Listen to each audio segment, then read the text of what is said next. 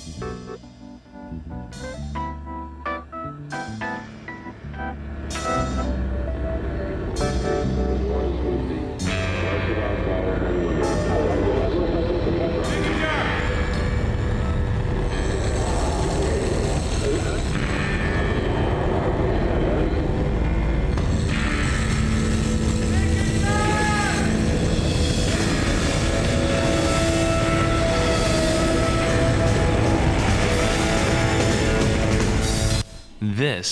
This Yes. is hell. Okie doke. If you have not heard the horrible breaking news yet, and you are listening to our live stream on Thursday morning, as reported by Market Watch, shares of uh, defense contractors caught a bid in early trading Thursday as Russia's invasion of Ukraine fueled expectations of increased defense spending. Manufacturing dissent since 1996. This is hell, and we're in the midst of this year's WNUR 89.3 FM Chicago Sound Experiments annual Phonathon fundraiser, the one and only time every year where we ask for your support of our home station for almost 26 years now, WNUR. By going to WNUR.org slash donate, This Is Hell simply would not exist if it was not for Chicago Sound Experiment. And we truly appreciate the incredible support of everyone at WNUR over the 25 plus years we have been airing on NUR.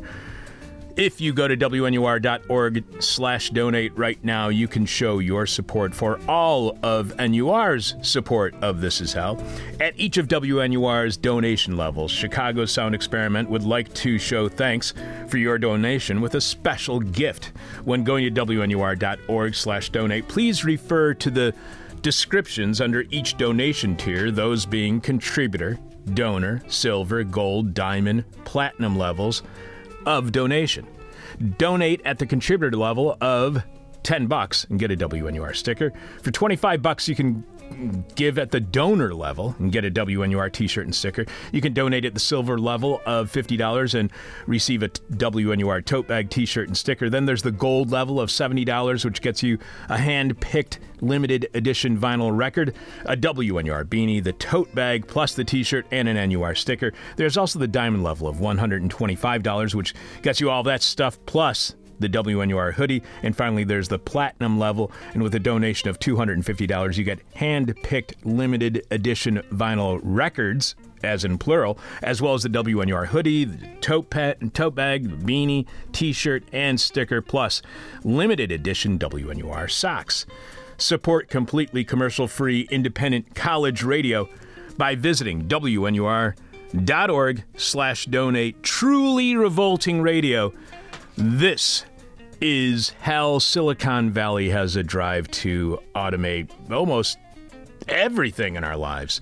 Of course, the impact on us poor slobs who have to lead our lives with all this automation does not seem to be a priority. But hey, it's another level of conven- convenience. So who are we to complain? For instance, with the high cost of healthcare in the United States and thus the lack of accessibility to that healthcare, any new technology that can bring us healthcare should truly be appreciated. Within healthcare, let's take mental health as an example. Having the money and the access to mental health providers is increasingly becoming a luxury, and it's a luxury we all increasingly need, as even prior to the pandemic, neoliberalism was making us all more and more depressed. Back in 20, uh, 2018, a year before the emergence of COVID 19, the UK had even opened up a ministry of loneliness, which we discussed in detail with several guests back then. Now, with the pandemic, that need for mental health assistance has increased dramatically. And uh, World War III doesn't help either. So, what could possibly wrong be wrong with artificial intelligence now getting into the world of mental health and mental health diagnoses? I mean, we need all the help we can get, right? Well, unsurprisingly, lots can go wrong, and AI making mental health diagnoses could change the way that all medical diagnoses are determined, and that change could to diagnoses could be more and more. It could no longer include maybe people like I don't know, mental health professionals. Who needs human specialists in mental health when we can just look at a programmer developed algorithm that tells us what our mental health issue is? Yes, it's another frightening future of automation, and we will learn about it in a few minutes when we speak with Os Keyes, who wrote the real life article, the Real Life magazine article, Condition Critical AI Mental Health Diagnostics Risk Oversimplifying the Complex Social Dynamics of Any Medical Concern.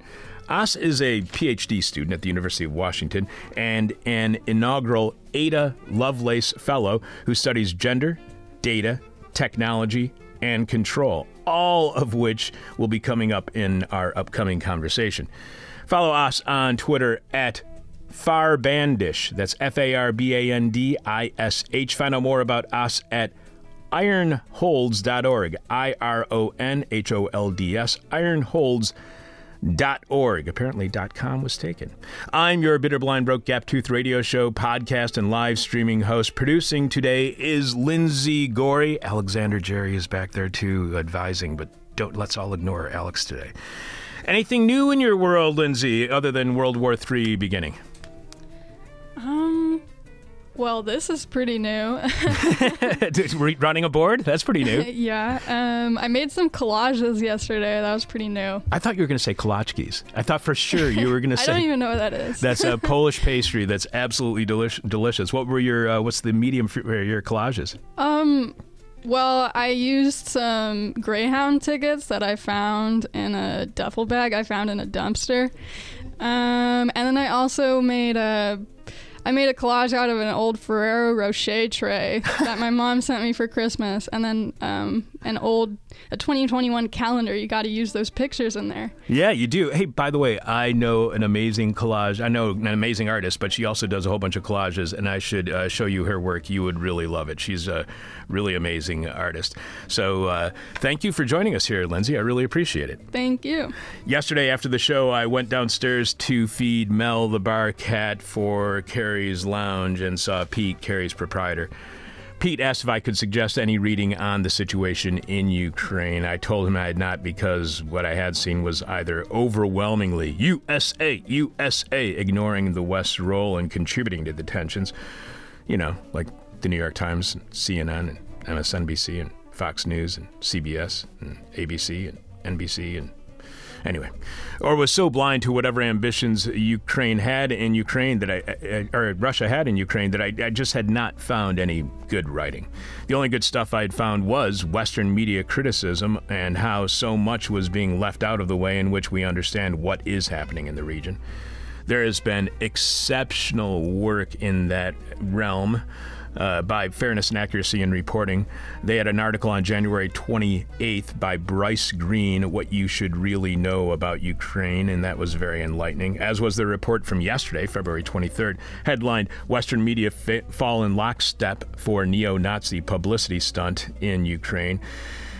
And they are both very much worth reading, but I still have not found writing where the roles of the United States and Russia in starting yet another completely avoidable and unnecessary war were detailed. And if anybody, anybody out there knows somewhere I can find writing anywhere that explains a stupid war that doesn't do any good for anybody other than defense contractors who grew even more wealthy overnight, please contact me at chuck at thisishell.com. All I know is I woke up this morning to very real and confirmed images of destruction of war in Ukraine. That is until a story from Gizmodo popped up on my timeline titled 10 Photos and Videos from Russia's Invasion of Ukraine that are actually fake. Even video game footage is going viral during Russia's invasion. That's not to say that all war footage is fake or but why the hell would anyone be posting fake war footage? It's not even to imply that this war is fake, that it's not actually happening. That's not what I'm saying. So, what we want to know if is if you have found any exceptional writing that is not fitted with Western blinders or filled with Russian apologists, please email me at chuck at thisishell.com and we'll do our very best to have them on the show ASAP. By the way, CNN's horrible run up to yet another war was disgusting. You know, that was, that's a term, run up to war, that didn't exist until 2001. Yet again, at no point did they interview those who were opposed to the war. CNN never did that. Only former U.S. military officials who seem to be reinforcing the idea of war's inevitability instead of how it can be avoided and what Russia wanted in order to avoid the latest conflagration. Those demands were never reported on CNN, or if they were, it was offhandedly and dismissively. The only difference this time was unlike their 2003 run up special, this time CNN never reported on any polls of people in Europe, Russia, the United States, or even Ukraine, for that matter, on whether they wanted a war. CNN beat us up with those poll numbers all the way up until the invasion and occupation of Iraq, but this time, nothing but crickets. So why no reporting on poll numbers this time? Not that polls are scientific, but what is with this reporting that omits popular opinion? Again, if you can find any exceptional writing on Ukraine, email me at chuck at thisishell.com. Also, does anybody know has a date been set yet for a global general strike against World War III? Because I'm open for any date. I'm very flexible, and as soon as possible is what works best for me. But more important than the potential end of the world, Lindsay, what is this week's question from hell for our listening audience? Um, this week's question from hell is What are you buying the cheapest version of these days? what are you buying the cheapest version of these days? The person with our favorite answer to this week's question from hell wins your choice of whatever This Is Hell swag you want that you can find at thisishell.com when you click on support. You can leave your answer to this week's question from hell at our Facebook page. You can tweet it to us. You can email it to us, but we must have your answer by the end of today's show when we are announcing this week's winner. Following Jeff Dorchin in the moment of truth, during this week's moment, Jeff flags your non Jewish privilege Lindsay will be sharing your answers to this week's question from hell, firing our conversation with us on AI invading the mental health space. Again, the question from hell is what are you buying the cheapest version of these days? What are you buying the cheapest version of these days? We got a whole bunch of emails from listeners, and I'll be getting to those following our guest. So let me put those aside for now. Coming up, Silicon Valley's disruption of mental health care. We will also tell you what's happening this week on our Patreon podcast at patreon.com slash this is hell. And we'll have more of your answers to this week's question from hell, as well as the moment of truth from Jeff Dorchin. Live from the United States where capitalism is the virus. This is hell. Granted, we need greater accessibility to healthcare of all kinds. We need healthcare that does not make us go bankrupt or burden us with such huge debts. We have to start an online fundraiser just to pay off the interest for those debts. It only makes sense that the convenience of automation could open up that accessibility and drive down those costs. It all makes sense in a country where we have healthcare for profit, where those profits are often put before the needs of actual human people. So, what could possibly go wrong with artificial intelligence replacing mental health professionals in determining what's bothering us emotionally, psychologically? Here to help us out on what could go wrong, Os Keyes wrote the Real Life magazine article Condition Critical AI Mental Health Diagnostics Risk Oversimplifying the Complex Social Dynamics of Any Medical Concern. Welcome to This Is Hell, Os. Thank you for having me. Follow us on Twitter at Farbandish and find out more about us at Ironholds.com org. You start by writing in September 2021. The Wall Street Journal reported on Apple's plans to integrate diagnostic technologies into its phones. The idea is to use their various sensors and features from high resolution cameras to gyroscopes to usage analytics to assess the possible presence of various medical conditions.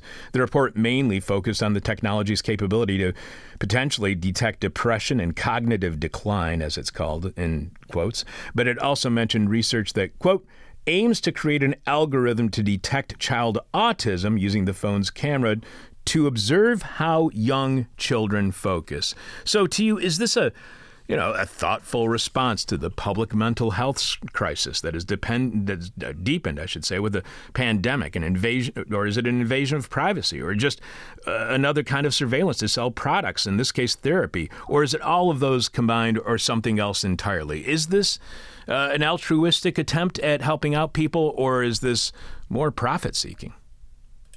Uh, I guess I would describe it as uh, most of those things and others. Um, I definitely don't think that it's altruistic. Um, and the simplest reason for that is every time someone says that they've got some new startup that does X, Y, Z, or Q, and it's really great for society and people, my next question is so you're setting it up as a nonprofit, right?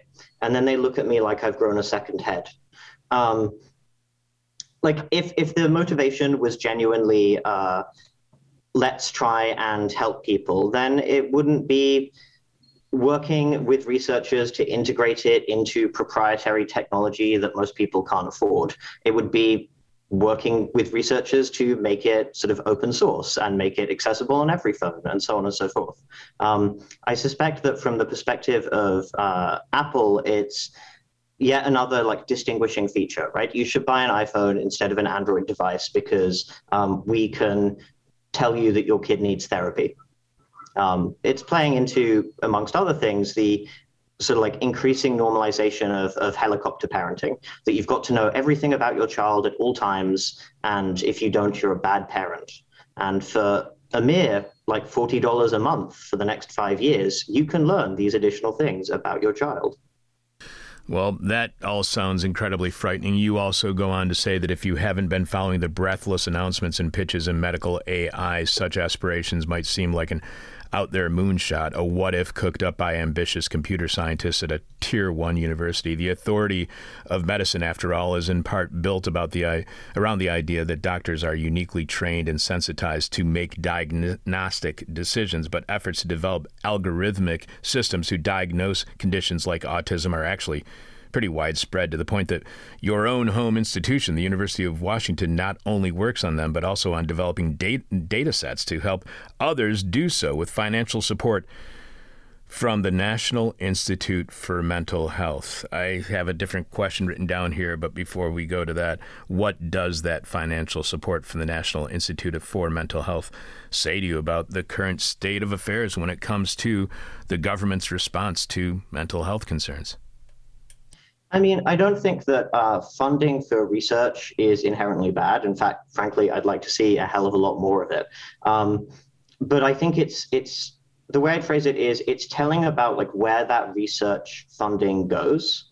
Um, that that there is so much of it around autism that's focused on children and on diagnostics, particularly, is to me extremely depressing because it suggests a particular view of autism as like a problem that we need to fix and it impacts kids and children are also you know the most like plastic flexible people and so if we diagnose it as early as possible then we can fix it as early as possible um, and you know I, I am an autistic person and was an autistic child and to me even setting aside the various ways that that uh, AI makes things even more complicated and even more painful. Um, treating autism as a thing to be fixed is inherently dangerous because in the absence of like even setting aside the fact that I don't think it needs fixing, in the absence of any way to actually do that, people end up indulging in like some pretty wacky therapies.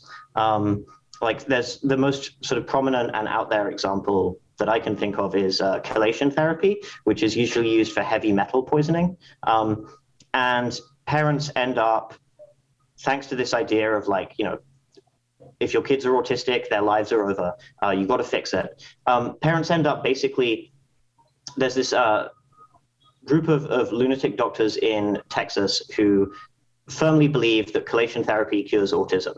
Uh, they're wrong, but they believe it. Uh, and people end up basically like going to hardware stores and um, buying chemicals that have some of the same words in them as the drugs in chelation therapy and poisoning their children. And that's that's a logical outcome of like what happens when you um, have this view of autism as a death knell, of, of autism as affecting children, and of children as plastic. And so, while I'd like more money to go to mental health research from the government, and I think that the NIH, NIH is like a good way of doing it it's depressing to me that how that money is currently distributed sort of reinforces this view. If you just this is this is sort of one of the big overarching problems with with this focus on diagnosis. Um, the focus on diagnosis assumes that the problem is diagnosis. That if you could just diagnose everyone, then um, they'd be able to go out and get therapy or like cures or so on and so forth. And that doesn't like throwing money into diagnosis doesn't magically increase the number of therapists out there or reduce the cost of therapy it, it basically makes the problem worse. Um, and so to me, it's not so much that the, the government shouldn't be funding these things as it is they're, they're choosing the wrong place to focus. Um, it's, it's kind of like, I don't know, if, if a gas station is on fire, then yes, you should put it out, but at some point you should also maybe turn the like gas tank pump off. And they're focusing entirely on one without looking at this wider structure. So, do you think that this is then a distraction from that wider structure, the, the, distraction from the fact that we do not have enough mental health practitioners, that that mental health uh, service is not accessible to more and more people, and that it is not uh, something that is un, that doesn't have the burden of intense debt? Is this a, is this a band aid for the gaping wound? Of privatized healthcare here in the United States, privatized for profit healthcare here in the United States? I think it is. I don't think that it's necessarily an intentional distraction, but I think it's it's definitely something that that people focus on because it seems easy and it's in line with the sort of social norms of like don't worry scientists will fix everything and doctors will fix everything and scientists doing doctor stuff well oh they will fix the most things of all um, it's this idea of like if we have a structural issue then the solution is going to be some nifty machine, not reconsidering how we handle, you know, the structure. Um, I should also say, like, I think it's the the there are bits of it that are specific to autism and specific to uh, autism researchers and funders and so on, most of whom are not autistic. Most of the research in this area in fact, in autism research, full stop, is not done by autistic people. It's done by the parents of autistic people. And again, if you're a parent, then your priority isn't actually whether your child is happy necessarily. It's whether you've discharged all the duties that you have um, as a parent. It's about uh, fixing the problem. Um, or if not fixing the problem, then at least knowing that the problem is there so that no one can say you've been falling asleep on the job. Um, and that I think is one of the other areas where it goes wrong. It's not just that it's um, you know a band-aid for a gaping wound. It's that none of the people putting the band-aids on have even thought to ask the people whose bodies are wounded whether or not a band-aid makes sense or is desired or so on and so forth.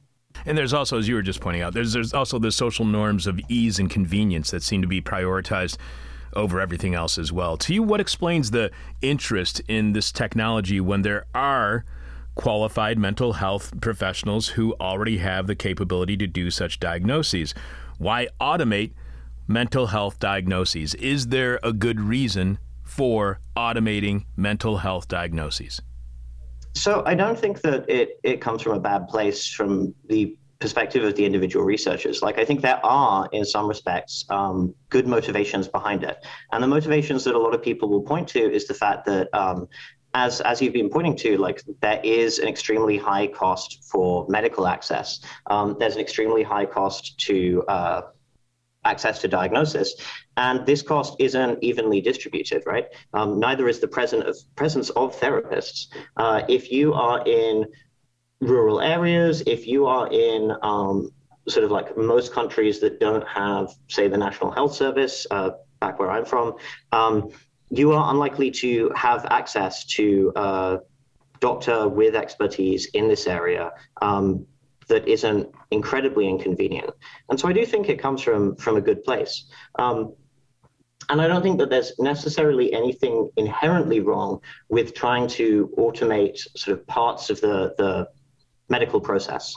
The question is, what do we miss when we just assume that, uh, or to rephrase, is is the thing that we are automating actually a thing that can just be automated? Like you can just take out a person and slot in a machine and nothing changes. And I'd argue that diagnosis, particularly psych- psychiatric diagnosis, is, is one place where that isn't the case. And there are a lot of knock on effects of um, like sticking a machine in place of a person that people aren't really thinking through when they're doing this work.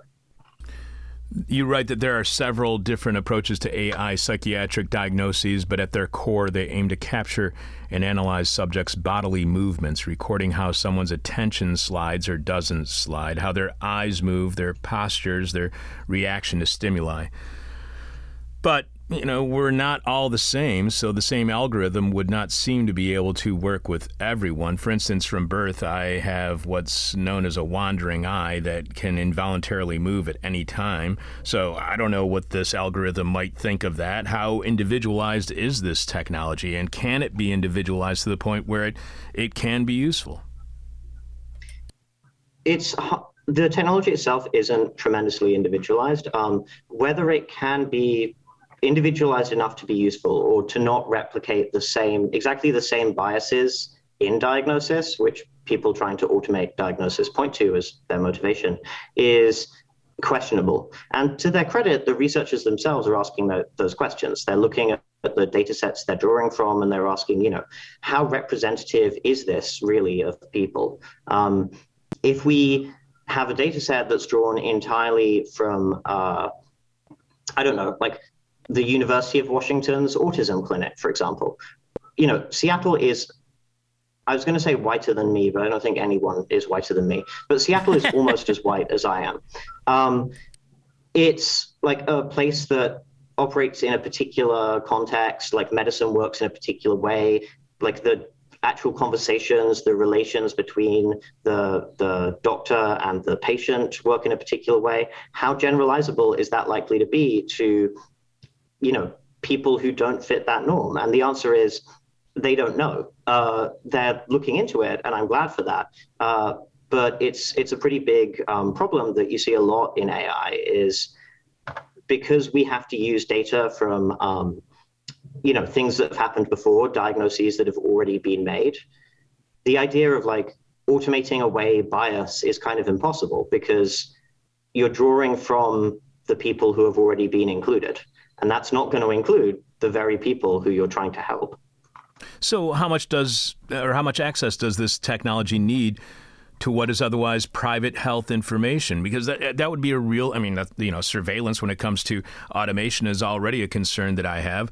So that would be an incredible concern that I think that most people would have. And you heard all these people talking about private privacy of their health information when it came to the COVID-19 pandemic. So how much access does this technology need to what is otherwise private health information the, there's bad news and good news there. The the good news is it doesn't necessarily need um, any particular amount of access in the sense of uh, it's it's monitoring you, but at least in theory, it's doing so in a consensual way, right?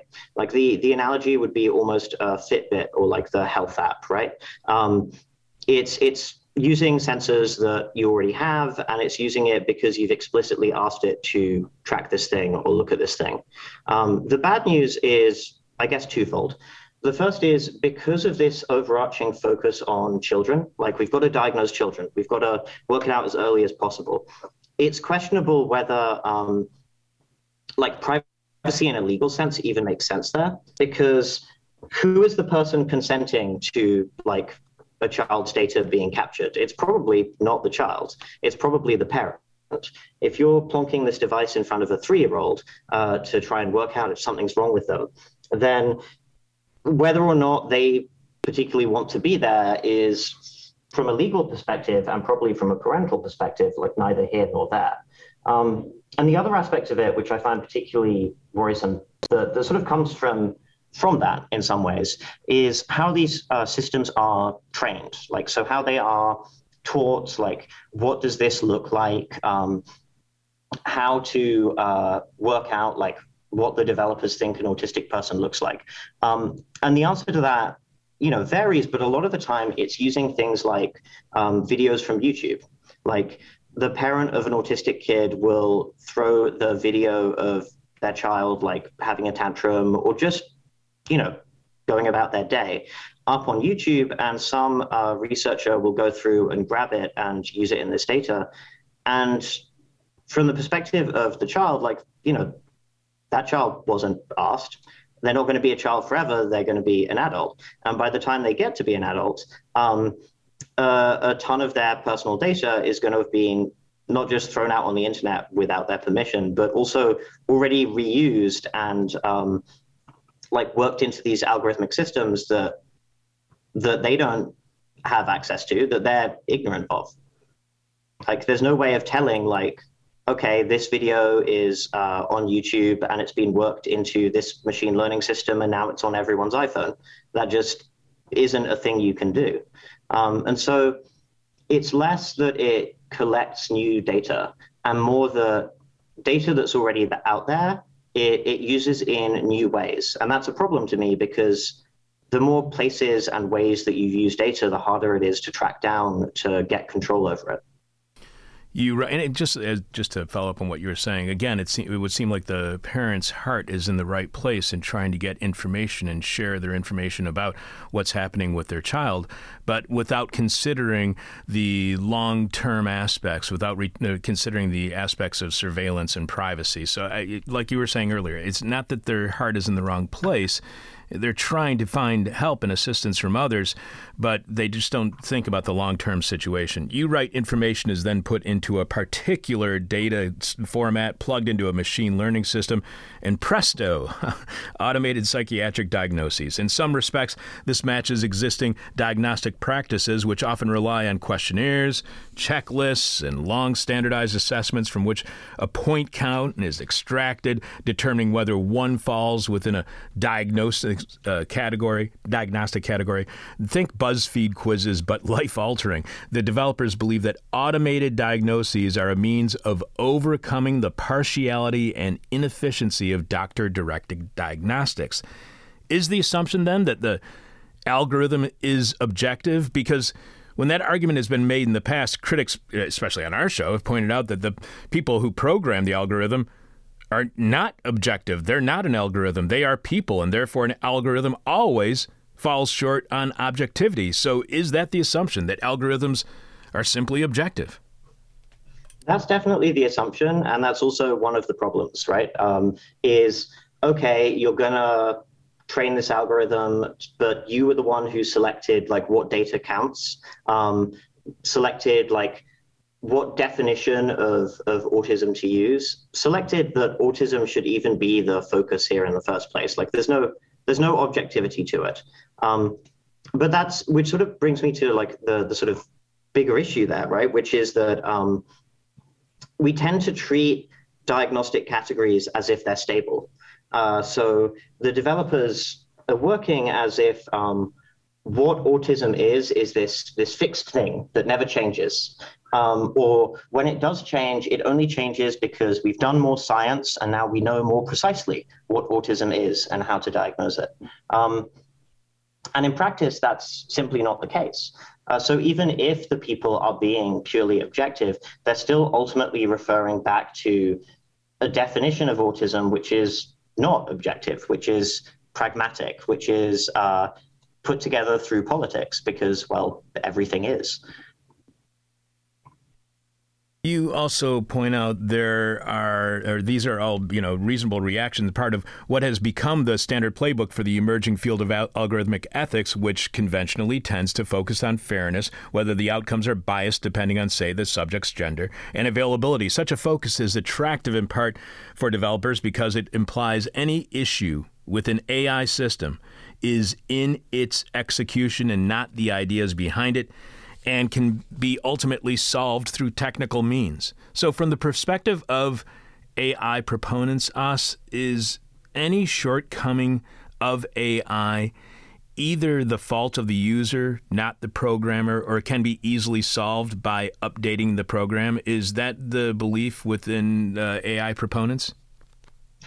I think it, it varies from person to person, um, much much like the taste of Soylent Green. But uh, it definitely seems to be sort of the, the tendency, right? Is first explain that the problem is the user. Second, explain that um, you being given more power or more data is in fact the solution. Um, the classic example of this is, is facial recognition, right? So we know that facial recognition systems are deeply biased, particularly around questions of gender and race. And so when this came out, one option would have been for the companies to go, oh, I see what you're on about. Police brutality is a thing. We're contributing to the surveillance state. Even if we get this technology perfectly right, the execution will still probably be really biased and end up with people getting killed. The other option, and the option they picked was, oh, cool. So we need to include more black people. That's we need to capture more racial minorities, more gender minorities in surveillance infrastructure so that we can make it more accurate. And most famously, Google, um, you know, took this very, very literally. They found uh, a load of people going, "Hey, your surveillance software is bigoted," and their solution was, "Okay, let's uh, round up a load of homeless people in Atlanta and pay them five bucks to take their picture and store it indefinitely in these surveillance systems."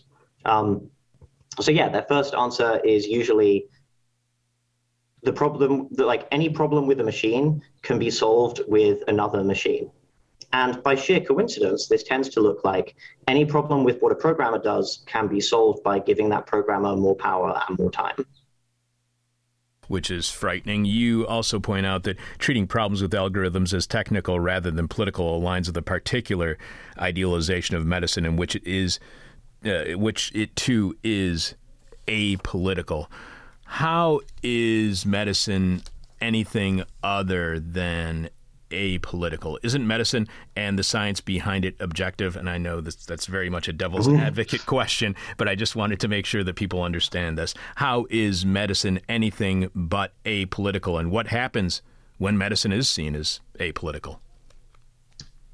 So, medicine is political in the sense of um, it involves politics. It has to. Like, I should be clear, I don't think that. Um, things involving politics means those things are bad. I think everything involves politics. Um, but the and, and medicine has to be political in the sense of if something is going to have social power, then it has to speak to a lot of people and a lot of people's needs. Um, the the reason that we afford uh, medicine so much power is in part because you know diagnostic categories, for example, are not just uh, objective out there like perfect captures of the world. If they were that wouldn't mean anything. I, I, could come up with the perfect diagnostic system just doodling in my notepad right now and nobody would care. Why? Because it's in my notepad. For people to care it needs to be integrated with um, the expectations of health insurance the expectations of patients the expectations of um, providers. And anytime you do that kind of integration anytime you you meet in the middle, so to speak. Uh, you've moved to the middle. You've shifted what you're doing in response to other people's needs, needs which aren't pure objective science. They're very, very practical. And again, this isn't a, a bad thing inherently, and it's also not a new thing. Uh, the diagnostic, diagnostic statistical manual, for example, which is the essentially the, the diagnostic dictionary of uh, psychiatric conditions in North America, um, is very explicit about the fact that their definitions don't represent like scientific purity because they can't.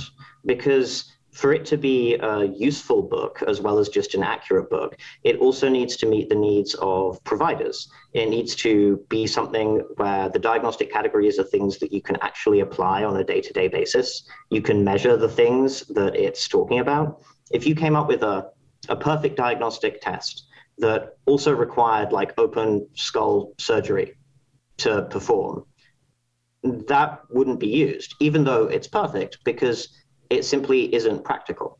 And so reference to to politics, you know, should not be taken as meaning that there's no truth behind it, but simply that anytime you look at a diagnostic category, what you're looking at is the outcome, sometimes just the temporary outcome because they shift, um, of debates and fights and people trying to compromise between what the doctor needs for something to be useful, what the patients and patient advocates need for something to make sense, what the insurance company needs for um, you know something to be billable, and what the scientists think is going on.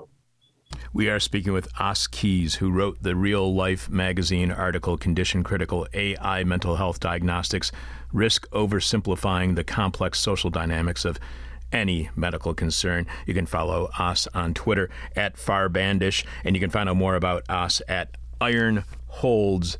ironholds.org. You write it's important to point out the technical initiations of medical AI and in how it's currently being executed and their consequences. But as urgent as that is, it is also critical to consider more fundamental questions of how medical AI is embedded in society. It's not merely a question of the insufficient, insufficiency of AI in practice, but the insufficiency of its promise. Rather than merely highlighting how a system fails to perform as expected, we must consider what it is being asked to perform rather than tacitly accept how efficiency is framed as neutral and diagnostics as automatable. We must ask how these assumptions are built into a system's design. The stakes are not only in what happens when AI doesn't work. But what happens when it does? Can AI be dangerous to a patient? Patient when it actually does work? And if so, what is the danger it can pose? Absolutely, um, in in a few ways, right? So let's take the example of autism diagnosis as as one.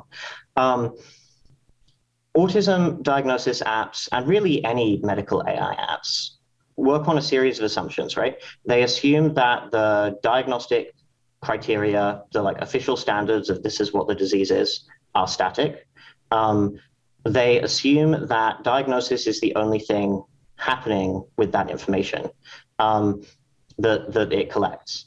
Um, and both of these things are, are false in really dangerous ways. So if a person diagnoses someone with a men- medical condition, then they gather a load of data to do that, right? But crucially, that data isn't just used for uh, the diagnosis, it's also used for things like informing what the treatment should be. And if an algorithmic system uh, does it instead, the problem is not just the, you know, the system might be obscure. The problem is that the, the way that algorithms reason is often very fundamentally different from how humans reason. And it's often very difficult to actually work out how a conclusion was reached. So you have this situation where um, you can't extract from a diagnosis made by an algorithm, why it made that diagnosis in a way that makes sense to a doctor or to a patient. And when the information from uh, diagnostic decision making is used to determine treatment, the patient and doctor are both stuck up a creek without a paddle, right? Like you need that information. It's not just enough to know, oh, this person has condition X. You're like, okay, how far has that condition spread? How did you make that determination? Like, what problems are they running into that that factored in if you're just using an algorithmic system, you can't access that information, which means presumably the doctor then has to do the entire diagnostic process all over again just to work out how the person should be treated, which completely defeats the point.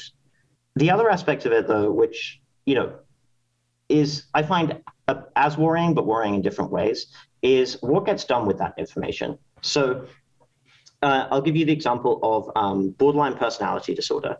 So, borderline personality disorder is very, very heavily stigmatized um, in society.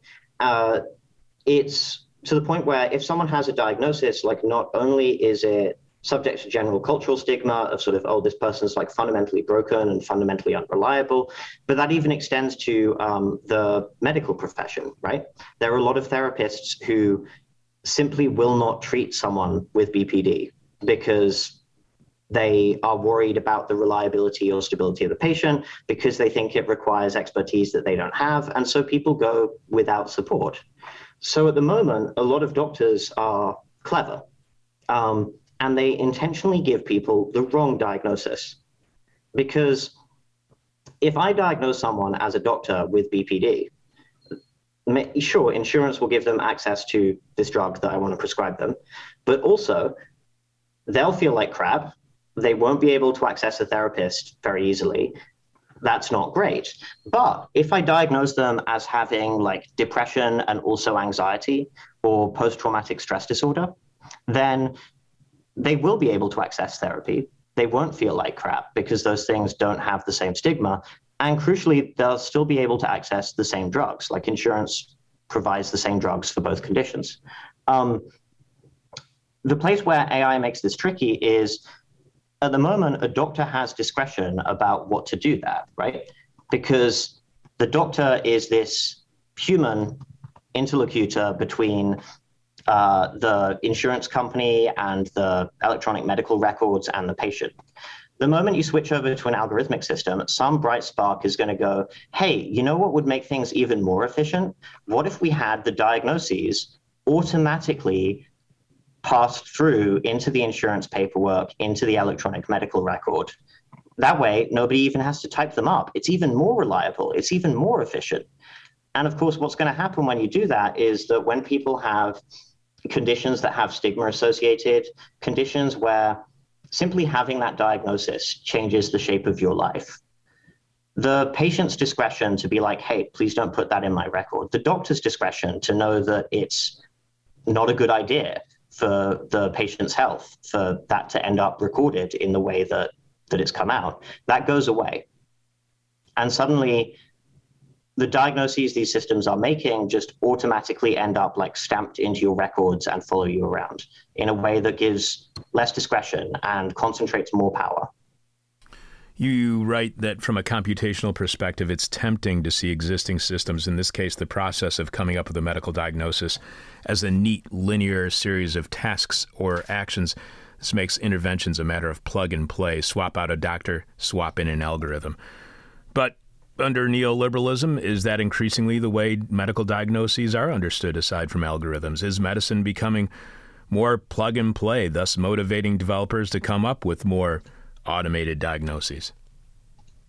I definitely think it is. Like it's it's a broader cultural trend rather than specific to AI itself. The the way I like to think about it is like, yes, AI likes to see things this way, but that doesn't answer the question of why AI is so prominent right now what answers that question is the way that AI sees things is aligned with these broader like cultural urges and drives, like as you say, the the drives of neoliberalism.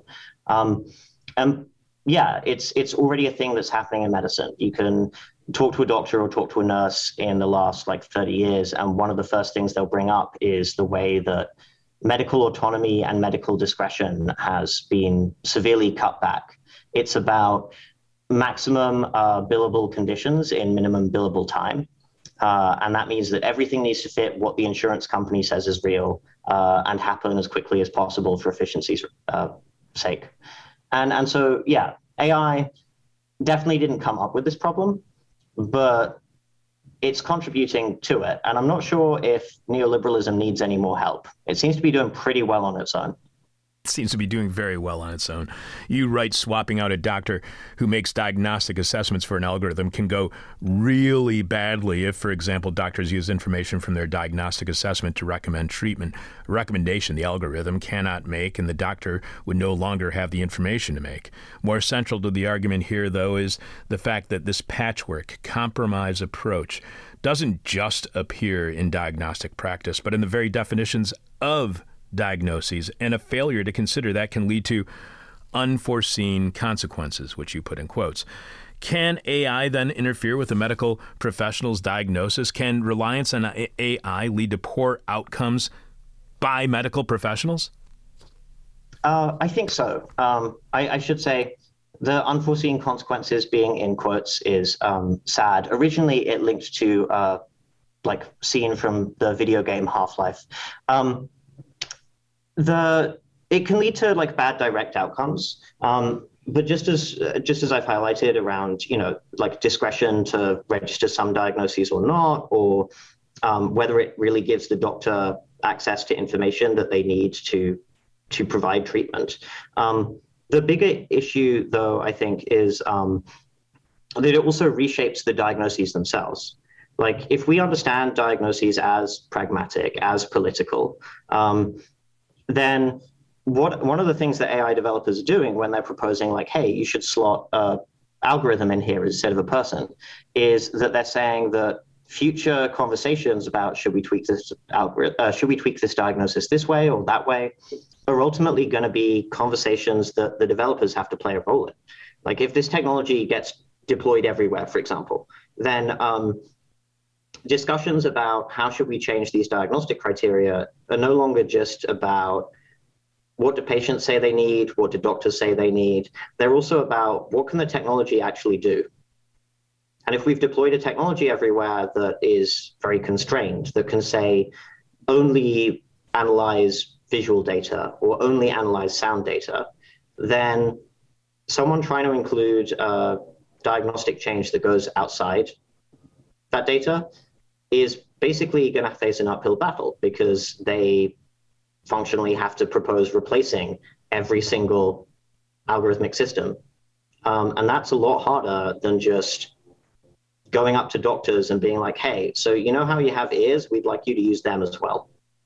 You write that diagnostic standards don't exist to be pure representations of scientific knowledge. They exist so people can do things with them, so that doctors can use them on a day to day basis, so that patients can understand themselves, so that epi- epidemiologists who understand the shape, as it were, of humanity, uh, precisely because all these things are done with diagnoses, precisely because so many actors have an interest in them, they are inevitably going to be the site of political action as well as putatively objective discovery. The diagnosis definition is where the needs and demands of different stakeholders with different, sometimes contradictory goals can be negotiated. Does AI then, to and to some degree, set that diagnosis in stone, making it less able to be improved upon, even by medical professionals? Precisely. Um, there is a friend of mine, uh, Mahi Hardalupas, who is a wonderful and amazing sort of applied philosopher. Um, and she has this idea, which is like very philosophy heavy, but a really useful idea of um, epistemic calcification, which is basically the way that like one of the problems with AI is not just that uh, the technology can distort things. It's that we have a tendency to embed technology and the definitions that come along with it really deeply in infrastructures, like you know, connecting them up to electronic medical records, connecting them up to insurance companies, physically embedding them in um, doctors' offices. And, and what that means, as you point out, is that it becomes increasingly difficult to uh, change things. Um, they, they end up, well, calcified. Um, it's not, if you want to uh, update the definitions for uh, psychiatric condition right now, the APA has an incredibly long argument about it every like five to 10 years, and then they ship out a new, slightly different textbook. That's very different from having to update all of this software and making sure that the updates go everywhere and how accurate is the software and blah, blah, blah. Um, we still have people out there in particularly in in medical offices running like Windows 98. I'm not sure why we would believe that they're definitely going to update update their machine learning software. Like, have you ever seen a doctor try and use a computer? It's embarrassing.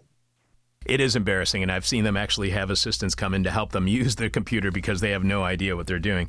You write that in the 1980s, there was a successful push, as sociologist Gil Eyal and his co authors document, to separate uh, autism and diagnosis. This wasn't motivated by or race and autism. I'm sorry. This wasn't motivated by theory developments or research. It was motivated by racism. Childhood schizophrenia, as with adult schizophrenia, was heavily racialized. The diagnosis was disproportionately deployed against black people, and it acquired the cultural association of being a black disease. Middle class white parents pressured medical bodies to carve what is now uh, what is now called autism out of childhood schizophrenia, which is where it was bundled up before, because they were scared of their kids being associated, even conceptually, with black people. The changes made to the DSM is where that pressure played out, where that political action has become has been made was made efficacious. So autism was a is, was autism a white disease while schizophrenia was black? Is that how it was understood? Because I found that really fascinating, yet I didn't completely understand it. So um, it's more like like these days, yes, is how I I describe it. Uh, and and there are some fantastic writers. Uh, Lydia X Brown is is a great one who who write beautifully about the particular experiences of autistic people of color. Um, but the interesting thing is, black back then, it wasn't so much that uh, autism was a white disease and schizophrenia was the black one, as it was that schizophrenia was uh, class childhood schizophrenia was sort of a black disease and adult schizophrenia and childhood autism as a category like really didn't exist um, it, it, it was in the diagnostic manual, but it was very, very narrow. And so very few people were actually diagnosed with it. And childhood schizophrenia basically was this catch all for um, you're doing things we don't like. So in this category, you go. Um, and what happened was that uh, the definitions of childhood autism got broadened so that it became sort of like implicitly white and like marked as white. But it was never explicit. It was never written down, right? Because that's the way that racialization tends to work a lot of the time. Um, the unmarked is whiteness. It's it's it's only it's like the the issue of uh, how everyone except white people has a race or or is a racial group, and white people tend not to be seen that way. Um, it's it's the same problem. You also point out that diagnoses should be premised on thick and rich engagement with the people subject and party to the infrastructures already in place, not imposed from without. So, due to cost, accessibility, and inequality, do we have a choice when it comes to automating mental health diagnoses if we want as many people to be able to be uh, have access to that kind of diagnostics? Is this is this automation not out of convenience or ease, but necessity in a neoliberalized world of medicine?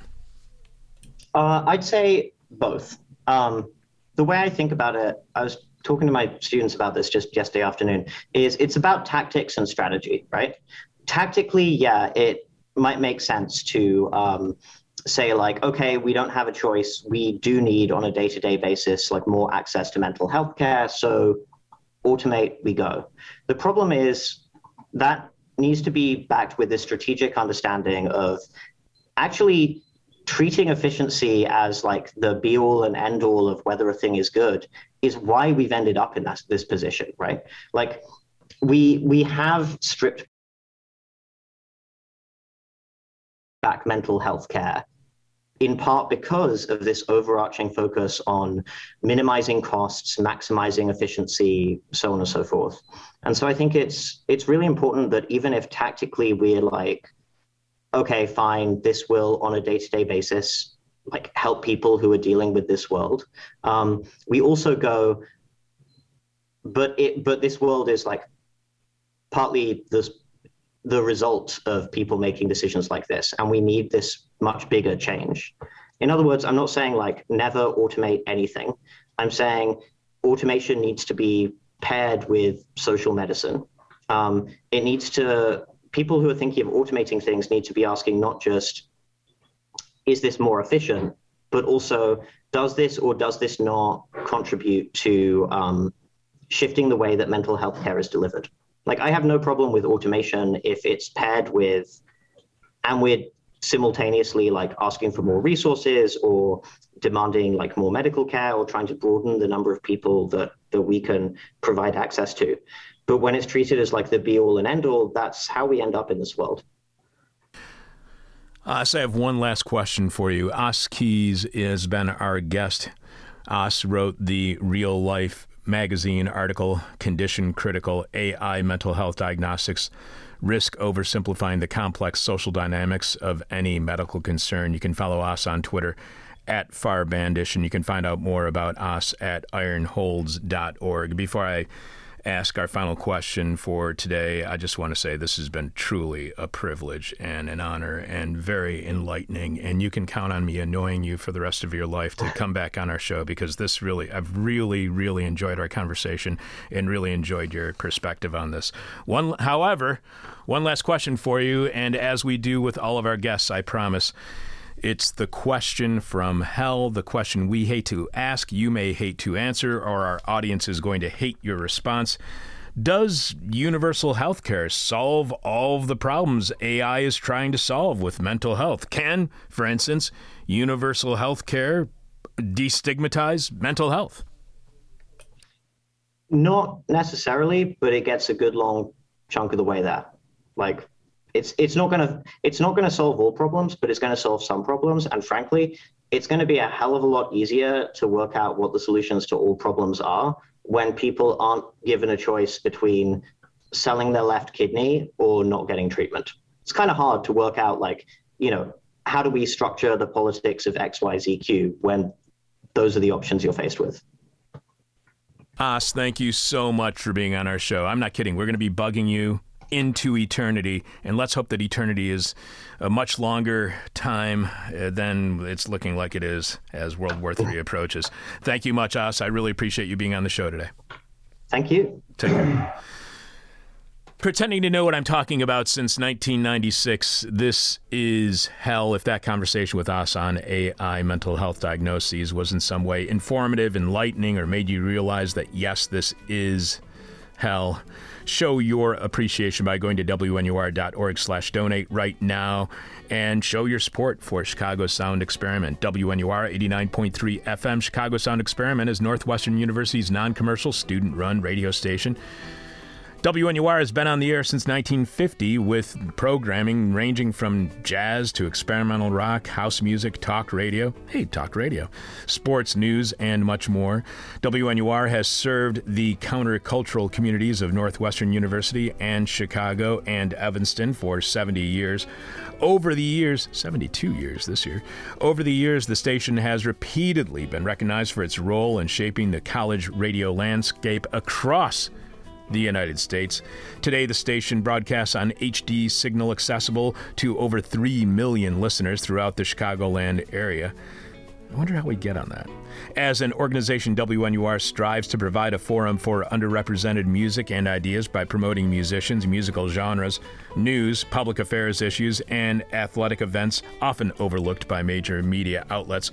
Moreover, we aim to provide an inclusive space for people to learn and express themselves by exploring and promoting underrepresented content and, in turn, sharing that knowledge with others. If you go to WNUR.org, slash donate right now. You can show your support for all of NUR's support of This Is Hell. At each of WNUR's donation levels, Chicago Sound Experiment would like to show thanks for your donation with a special gift. When going to WNUR.org slash donate, please refer to the descriptions under each donation tier, those being contributor level, donor level, silver, gold, diamond, and platinum levels of donation. Donate at the contributor level of 10 bucks and get a WNUR sticker for $25. You can give at the donor level and get a WNUR t- t-shirt and sticker. You can donate at the silver level of $50 and receive a WNUR tote bag t-shirt and sticker.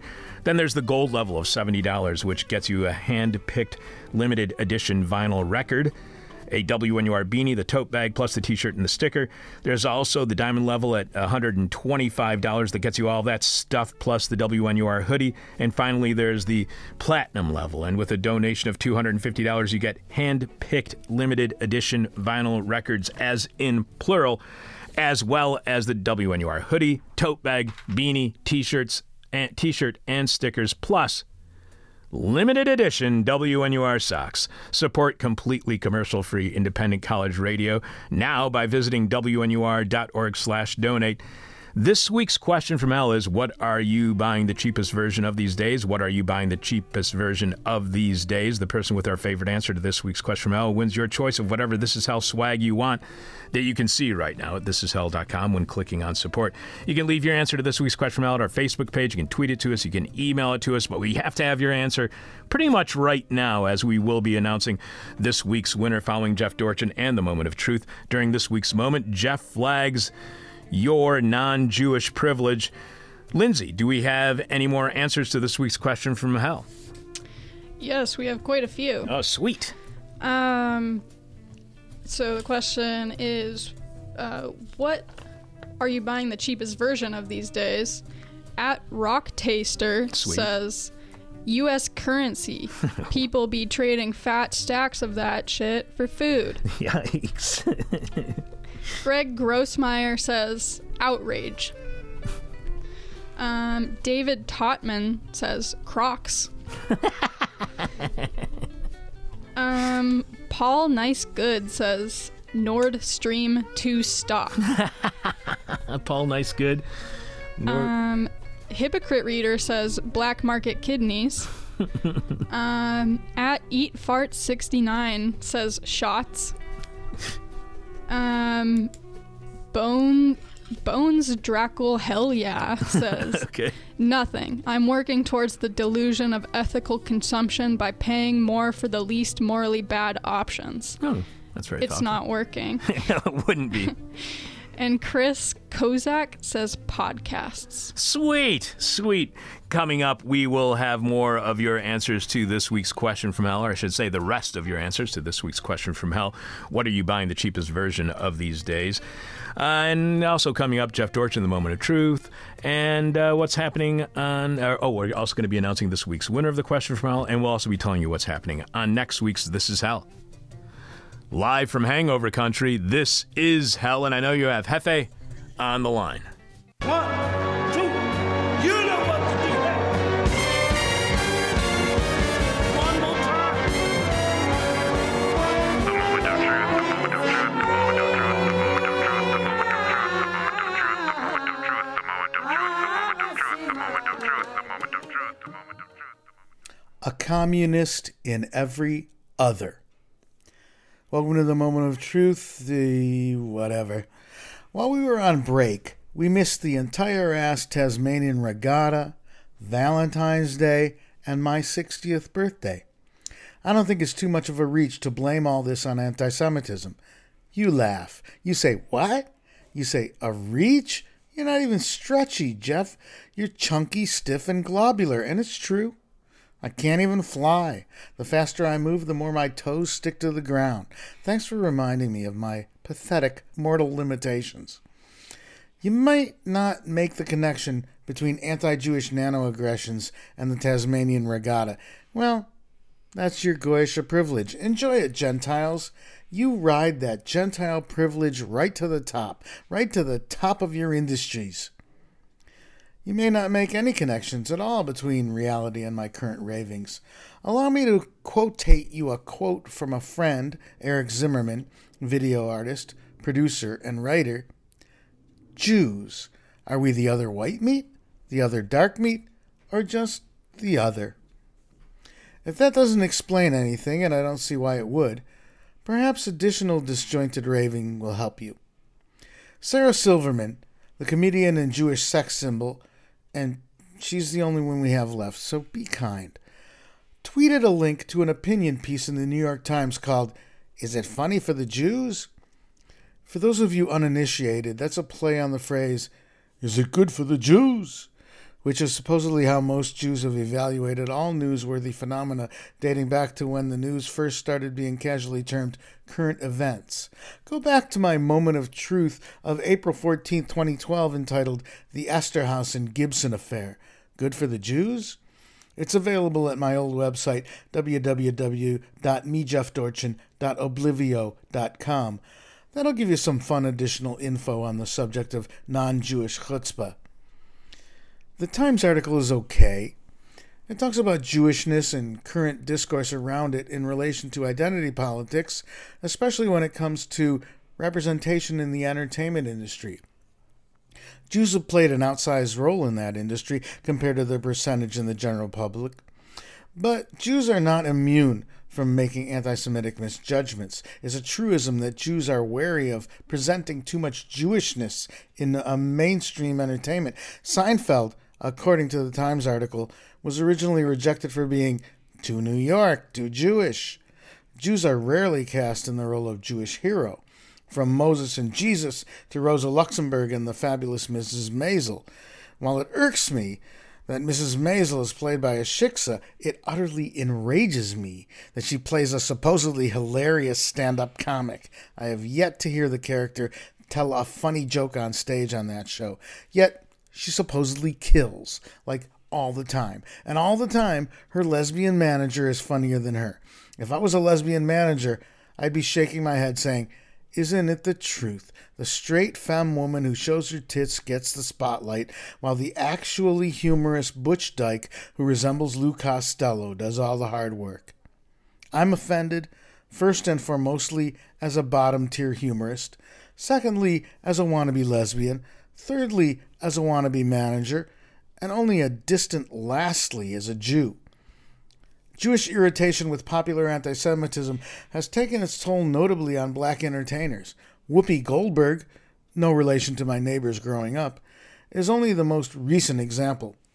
Arsenio Hall being reviled for booking Louis Farrakhan on his late night talk show is a famous one. According to Arsenio himself, though, his show wasn't canceled because of booking that guest. He had submitted his letter of resignation months before that interview was even thought of. And I think it's a symptom of anti Semitism, including my own, that it's commonly believed Jewish pressure got Arsenio canceled. It's no secret that accusations of anti Semitism are abused by us Jews ourselves, targeted to shut down discussions of Israeli military and U.S. policies of domination and cruelty, as well as to distract from noticing, let alone addressing, the countless micro propagandas we're all subjected to daily. Eric Alterman, of what we call the reasonable anti Zionist movement among the Jewish left, alludes to this tension when he noted in a recent American Prospect column that mainstream Jewish organizations hate, if not now, a liberal left group, far more than they hate apartheid in the West Bank, which, to be honest, most are pretty comfortable with. It's also no secret that anti Semitism is used by non Jews to spread insane theories about insidious Jewish power and to dovetail those Jew baiting narratives with equally insane ones labeling everyone they don't like communists the left anti Zionist Jew and the left anti carceral black and the squad, along with the Clintons, the Obamas, the critics of Rogan, Chappelle, and Bill Maher, and drag queens who read stories to toddlers are all lumped in under communism, to which is attributed all manner of evils, real, imaginary, and entirely divorced from even terrestrial paranoid fantasies. From teaching critical race theory to secretly sterilizing white people to being child molesting lizards and beyond. So, between being massacred in synagogues by right wing Fruit Loops and having communists help Palestinians push Israel into the sea, the easily frightened Jew has a lot to worry about, real and imagined. The rise of Nazism and Nazi flavored populism around the world is, to me, though, a genuine thing to spend time opposing. I don't have anything to prove in this regard. I won't point to representation or tolerance of that person's or this person's rhetoric and how it gets played in the news. If Mel Gibson and Joe Eszterhas want to make a biopic about the Marx Brothers starring the Jonas Brothers, fine with me. It won't be any good, though. But I will insist that coalition of fossil fuel companies, libertarian tech kingpins, Q holes, centrists in government, evangelicals, right wingers in Europe and worldwide, and Bannon-esque internalizers of fascism, that coalition, enabled under a legal climate that privileges profit seeking over any other motivation, is a threat to all life. And as far as anti Semitism is part of the rhetoric keeping public discourse on that entirely wrong track, it's objectionable. When someone here in Laurel Canyon, who is a known anti vax Trump supporter, says to some Jewish friends of mine, Well, the Jews killed Jesus, clearly without a clue as to the deep historical terrorism such a statement taps into, what's the proper response? Is it counterproductive for me to point out the Jews didn't kill Jesus because Jesus never existed? He's an imaginary character. Or is it maybe good to sow the seed in this gentleman's mind that his entire worldview is a self felating fantasy? Might that realization bear fruit before he joins a militia, or maybe even to up the stakes, as we in Hollywood say, just before he's about to rip a baby from her mother's arms, a la Sophie's Choice, and take it to the gas chamber? Incidentally, Meryl Streep, who's played Ethel Rosenberg, among other Jewish characters, is a Germanic Presbyterian on her best day. That's a fail. Not an epic fail, though.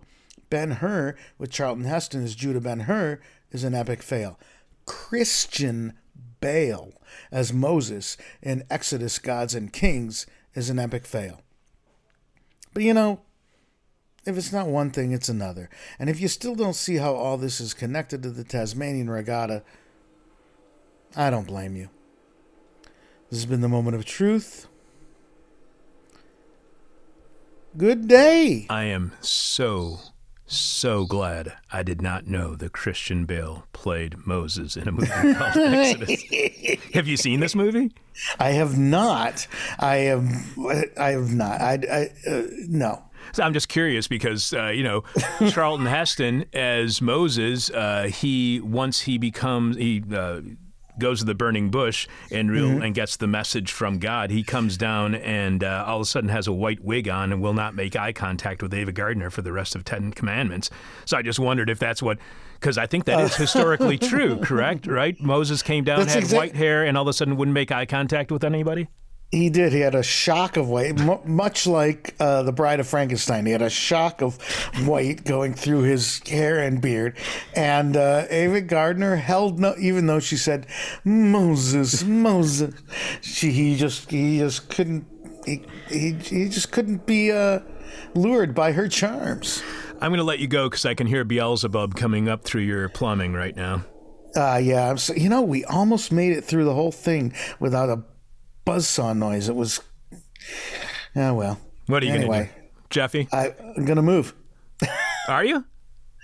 Uh, no, I I can't afford to. That's right. Jeffy, yeah. until next week, What? stay beautiful. All right. Live from land stolen from the Potawatomi people, this is Hell, and we are in the midst of the This Is Hell Phonathon fundraiser. Please go to wnur.org slash donate and donate right now. Support completely commercial-free independent college radio by visiting wnur.org slash donate. Lindsay, please remind us what is this week's question from Hell and tell us how the rest of our listening audience is responding. This week's question from hell is What are you buying the cheapest version of these days? Um, so the remaining responses um, from Eric T. Hopes and prayers. A good one. Those are cheap usually anyway. They're free, I think. Joel G says politicians. All right. Um, Jamie K says Soylent Green. By the way, I liked how Os said Soylent Green tastes different for everybody. I love that throwaway line he just said in the middle of the interview. Uh, qu- so what are you buying the cheapest version of these days? Um, Yehoke says my own labor. If anyone is going to exploit me and undercut my ability to support myself and live under capitalism, it might as well be myself for Uh, once. that's a great response. Keep going. I agree. Uh, flying N flying needle says uh, representation. Okay. Um, Peter S says generalized anxiety. That's cheap. Mike G says, I'm buying the cheapest version of This Is Hell's Patreon support, but not by choice. Sorry, Chuck. Well, the cheapest level is very cheap, so go ahead. Um, it looks like, and then there's one more response. Um, it looks like I copy and pasted the same one. Oh, okay. the but the there was a response from at I I I I um and they also said politicians. Oh, so there's a couple of people who believe that politicians are the cheapest thing that they're going to get. Uh, so again, the question from hell is, what are you buying the cheapest version of these days? The answers I liked most were. Like Lindsay was just saying, I really like Yahok's answer about my own labor. If anyone is going to exploit exploit me and undercut my ability to support myself and live under capitalism, and it might as well be myself for once. Eric T saying hopes and prayers. Kim G saying myself.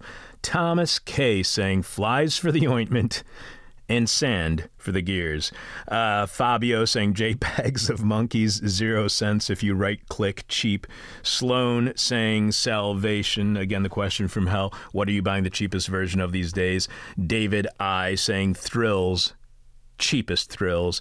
Garrett S saying love. Paulo S saying excuses.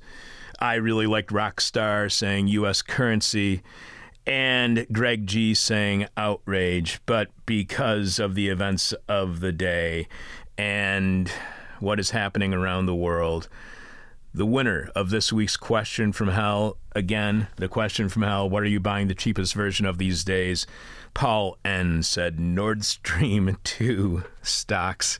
That's this week's winner for the question from hell. Please, Paul, get in contact with us as soon as possible and we will send out whichever piece of This Is Hell merchandise you would like to get. All you have to do is go to thisishell.com, look at what, all of our stuff at thisishell.com when you click on support, and then send us your mailing address telling us which one of the piece, which piece of our swag you want, and we'll get it in the mail post haste. My answer to this week's question from Al, what are you buying the cheapest version of these days, is peace. At this point, I would take any version of peace, no matter how cheap it is or how expensive. I, I just don't care. I just want what the world wants, and that's peace. And the vast majority of the world wants peace. And this is a minority decision when we're going into war.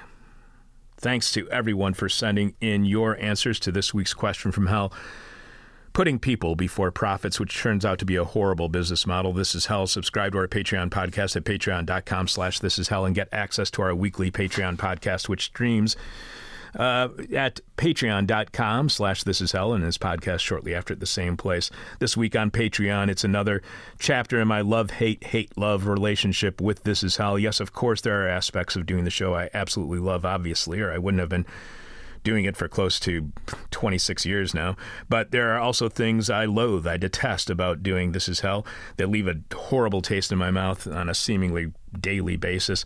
On Patreon this week, we're also sharing a 15 year old conversation from February 24th, 2007. That conversation was with Carolyn Pierce from the Jubilee Debt Campaign, which works jointly with Oxfam UK and their Vulture Fund campaign. Back then, we were just learning about vulture funds, which buy up debts in distressed economies for a fraction of their value, only to later sue for the full value of that debt plus interest. So you will be hearing that conversation from 15 years ago. Also, on our Patreon podcast if you subscribe. But you can only hear about my intimate love hate relationship with doing This Is Hell and a 15 year old talk on the debt jubilee and vulture funds by subscribing at patreon.com slash this is hell. Lindsay, do we know yet who is going to be on next week's show? Uh, we believe that next week Daniel Meal um, will be talking about his um, essay on Black Agenda Report called The Capitalist Imperative Driving Cruel and Bipartisan U.S. Migration Policies. Anybody else confirmed yet? No. No. I like the no, the pre echo. No, I thought that it would be a post echo, but it was the statement by Alex saying no. We start every week's live streaming shows here at thisishell.com by revealing this week's hangover cure. This week's hangover cure is B vitamins and zinc. Thanks to this week's guests in order sociologist Elijah Anderson, author of Black and White Space The Enduring Impact of Color in Everything, Everyday Life. Also, thanks to Daniel Fernandez, who wrote the Baffler magazine article, The Classroom and the Cell, who benefits from prison education. And finally, thanks to today's guest. I, I really enjoyed today's conversation. Os Keyes who wrote the Real Life magazine article, Condition Critical AI Mental Health Diagnostics Risk Oversimplifying the Complex Social Dynamics of Any Medical Concern. Also, thanks to Lindsay Gorey for producing or for uh, running the board on today's show. Thanks to Sebastian Vupper and Daniel Hill for also running the board this week. Thanks to Richard Norwood for coming in and helping with the training of our board operators. Thanks to Alexander Jerry for producing. Thanks to Jeff Dorchin for another moment of truth. Ronaldo Magaldi for this week in host- uh, hostage. This week in rotten history. Special thanks to Theron Humiston. Eh, just because. Talk to you on Patreon at patreon.com slash this is how. There's only one way to get over all of the problems that we've introduced to you on this week's show, and that's by sitting down in the lotus position, turning your palms towards the sky, focusing on that burning white dot in the middle of your forehead, and saying the simple words, Everybody's stupid.